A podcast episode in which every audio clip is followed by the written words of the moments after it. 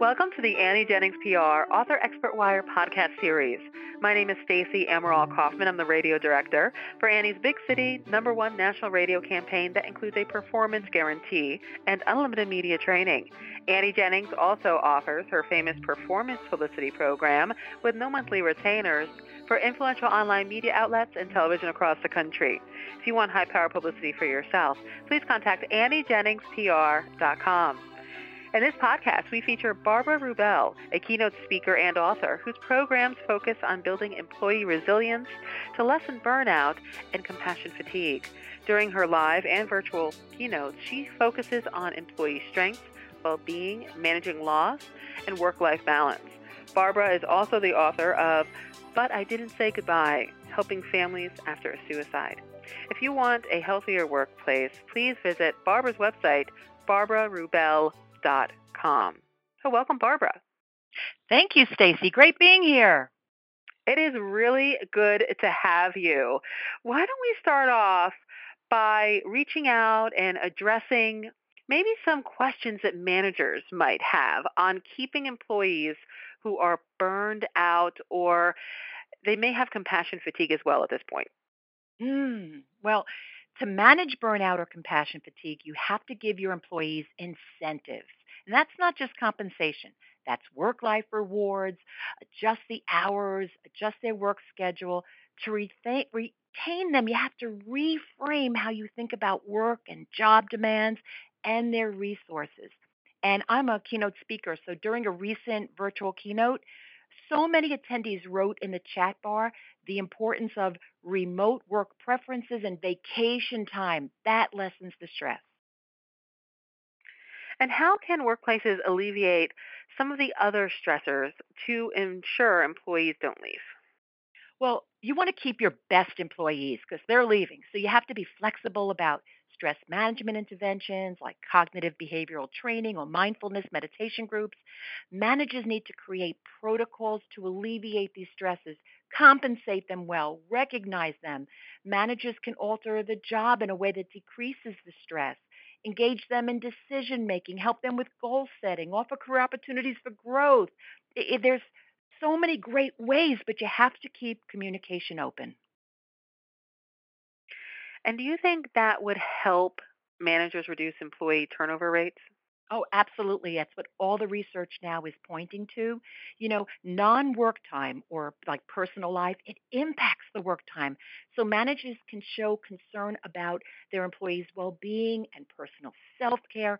You know, they need to encourage social support at home. It's not all about the work.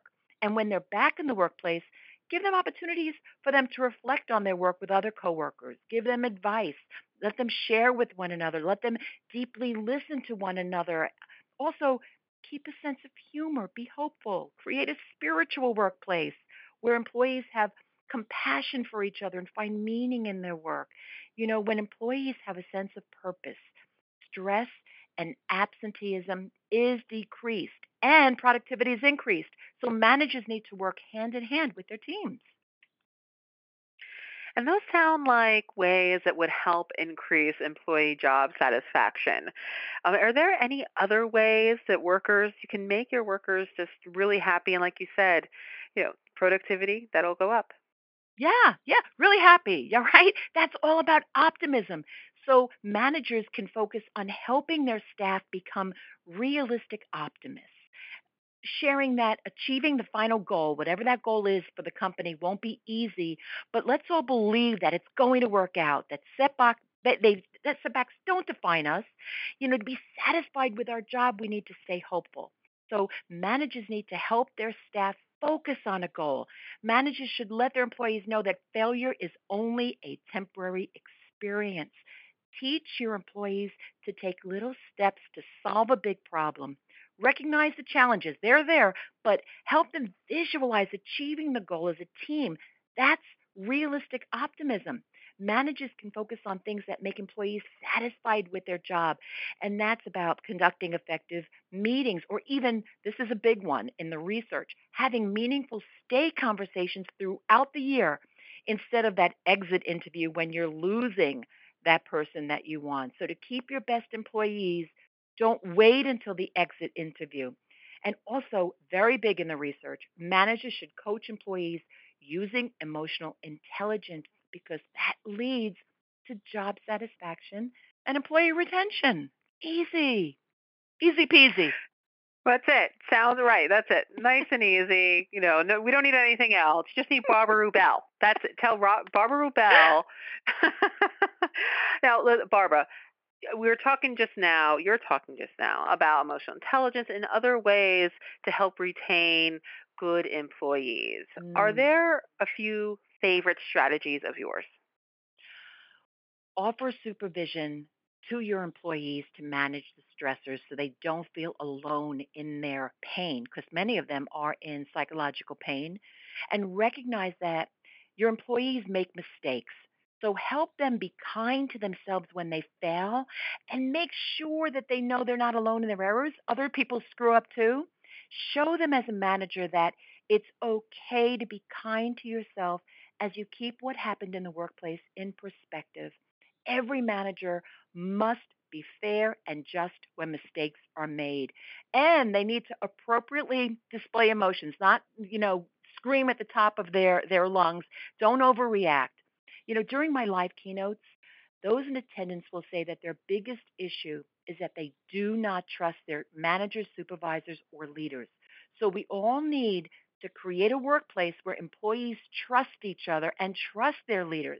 So you need to involve your employees in decision making. And, and lastly, my keynote is my fabulous framework, F A B U L O U S. It's an acronym, and it has eight pillars being flexible, that's rethinking the way you think and being open minded, having a positive attitude, keeping your boundaries in the workplace, being united or connected with others in the workplace, having a sense of humor, especially when things go wrong, being a realistic optimist, having job satisfaction, and being self compassionate.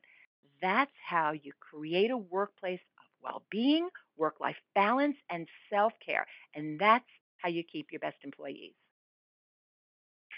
Well, Barbara, again, we're talking with Barbara Rubel, barbararubel.com. She obviously knows what she's talking about. She's helping managers keep their best employees by focusing on strengths and resilience to manage workplace stress, burnout, compassion fatigue, and loss. If you would like to invite Barbara to speak at your event in healthcare, mental health, or victim services, you can reach out to Barbara Rubel on her site, which again is Barbara Rubel, R U B E L dot com. Barbara, thank you again for sharing this with us today. Thank you. Pleasure to be here. And thank you all for listening to this Author Expert Wire podcast brought to you by Annie Jennings PR. Visit AnnieJenningsPR.com to learn how you too can enjoy high powered, no retainer publicity to build an influential brand and achieve your marketing PR goals and objectives. Till next time,